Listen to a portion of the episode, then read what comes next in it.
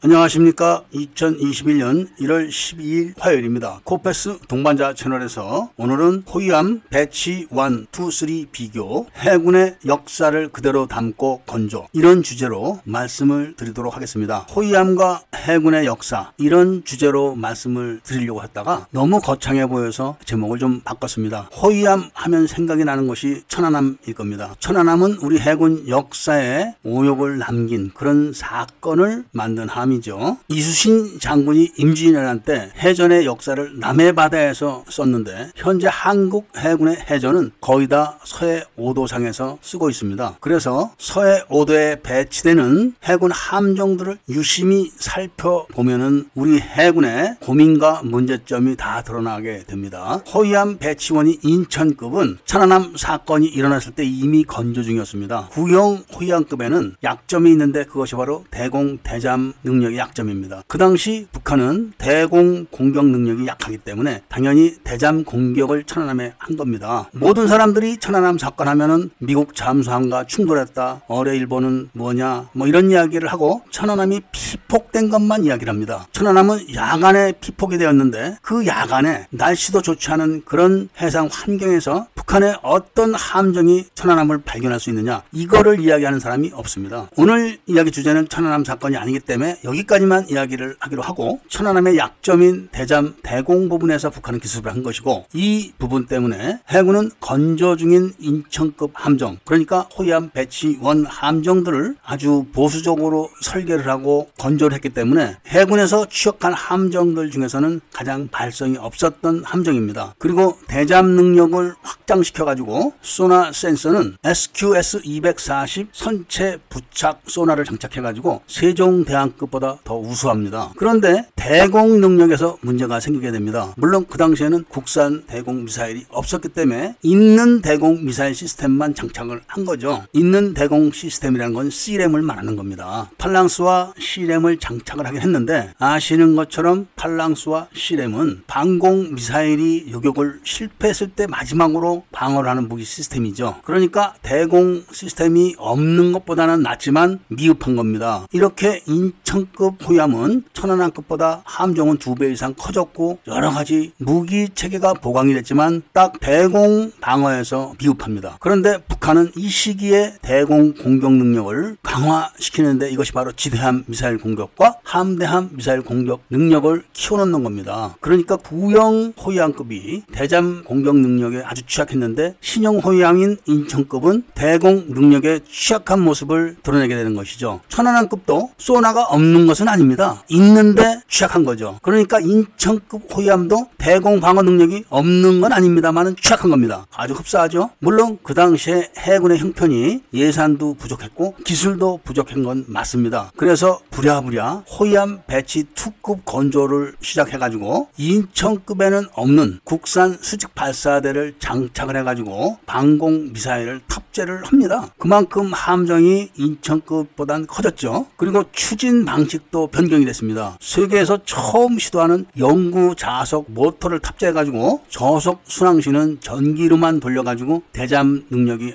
아주 좋습니다. 거기다가 인천하면은 없는 예인식 소라도 탑재를 하고 특히 방공 미사일이 탑재가 됐기 때문에 레이더도 달라진 겁니다. 이것이 뭘 말하는가 하면은 바로 서해 5도에서 북한의 대잠 대공 공격을 얼마든지 막아낼 수 있다. 이거를 의미하는 겁니다. 그러니까 해군에서는 북한의 공격을 완벽하게 막아내기 위해서 신형 호위함 배치 2에서 모든 것을 다 일으켜내는 것이죠. 그런 반면에 상상할 수 없는 일이 벌어져 가지고 대구함이 고장이 나서 작전 중단이 돼 가지고 그냥 서 있는 겁니다. 현재까지도 서 있습니다. 2년 동안 처음 취역한 석 달 빼고는 그냥 계속 서 있는 겁니다. 작전을 못 하는 거죠. 그것은 서해 5도 해역에서 인천급이 계속 작전을 띄워야 된다는 걸 의미하는 겁니다. 만일 대구급에서 대구함이 원활하게 함정 성능 검증을 마치고 서해 5도 쪽에 취역을 하게 되면은 북한이 현재 보유하고 있는 대함 공격 능력은 뚝 떨어지게 되는 겁니다. 그런데 묘하게 대구함이 고장 고장이 나가지고 작전 불능 상태로 있게 되면서 또한 신형 참수리 고속정도 작전 성능이 뚝 떨어진 상태로 지금 배치되어 있는 거 우연치고는 아주 묘한 우연이라고 이야기 안 할 수가 없죠. 문제는 이 신형 참수리 고속정 건조 계획이 발표됐을 때부터 북한은 손보겠다 이런 이야기를 했었다고 합니다. 신형 참수리 고속정을 옹진만도 쪽으로 유인을 해가지고 대함 미사일 공격을 하겠다 이런 의도를 비쳤었는데 대함 공격을 막아낼 수 있는 호위함 batch 2 그러니까 대구함을 고장을 나게 만든 겁니다. 그런데 호위함 batch 1인 인천급은 자함 방어만 간신히 하는 수준에 있기 때문에 만일 북한이 신형 참수리 고속정을 유인을 해서 대함 공격을 했을 때 막아주질 못하는 것이죠. 거기다 신형 참수리 고속정은 엔진 고장 상태로 배치가 되어 있는 상태라 북한이 미사일 공격을 하면은 그대로 맞는 수밖에 없는 것입니다. 이런 내막은 우리나라 해군의 역사를 그대로 보여주는 겁니다. 우리나라 해군은 가난한 나라의 해군이었기 때문에 북한이 잘 살 때는 꼼짝을 할 수가 없었습니다. 막 강한 지상의 해안포로다 무차별 사격을 해서 과거에 오륙함이 침몰되기도 했었고 40노트 이상 나가는 간첩선들을 남한에 마구잡이로 보내고 잠수함들이 수시로 들락날락하면서 북한 공작원들이 남한의 모든 곳에 들어와 가지고 시설물의 강도를 다 측정해 가기도 했었습니다. 이런 해군의 아픈 역사가 바로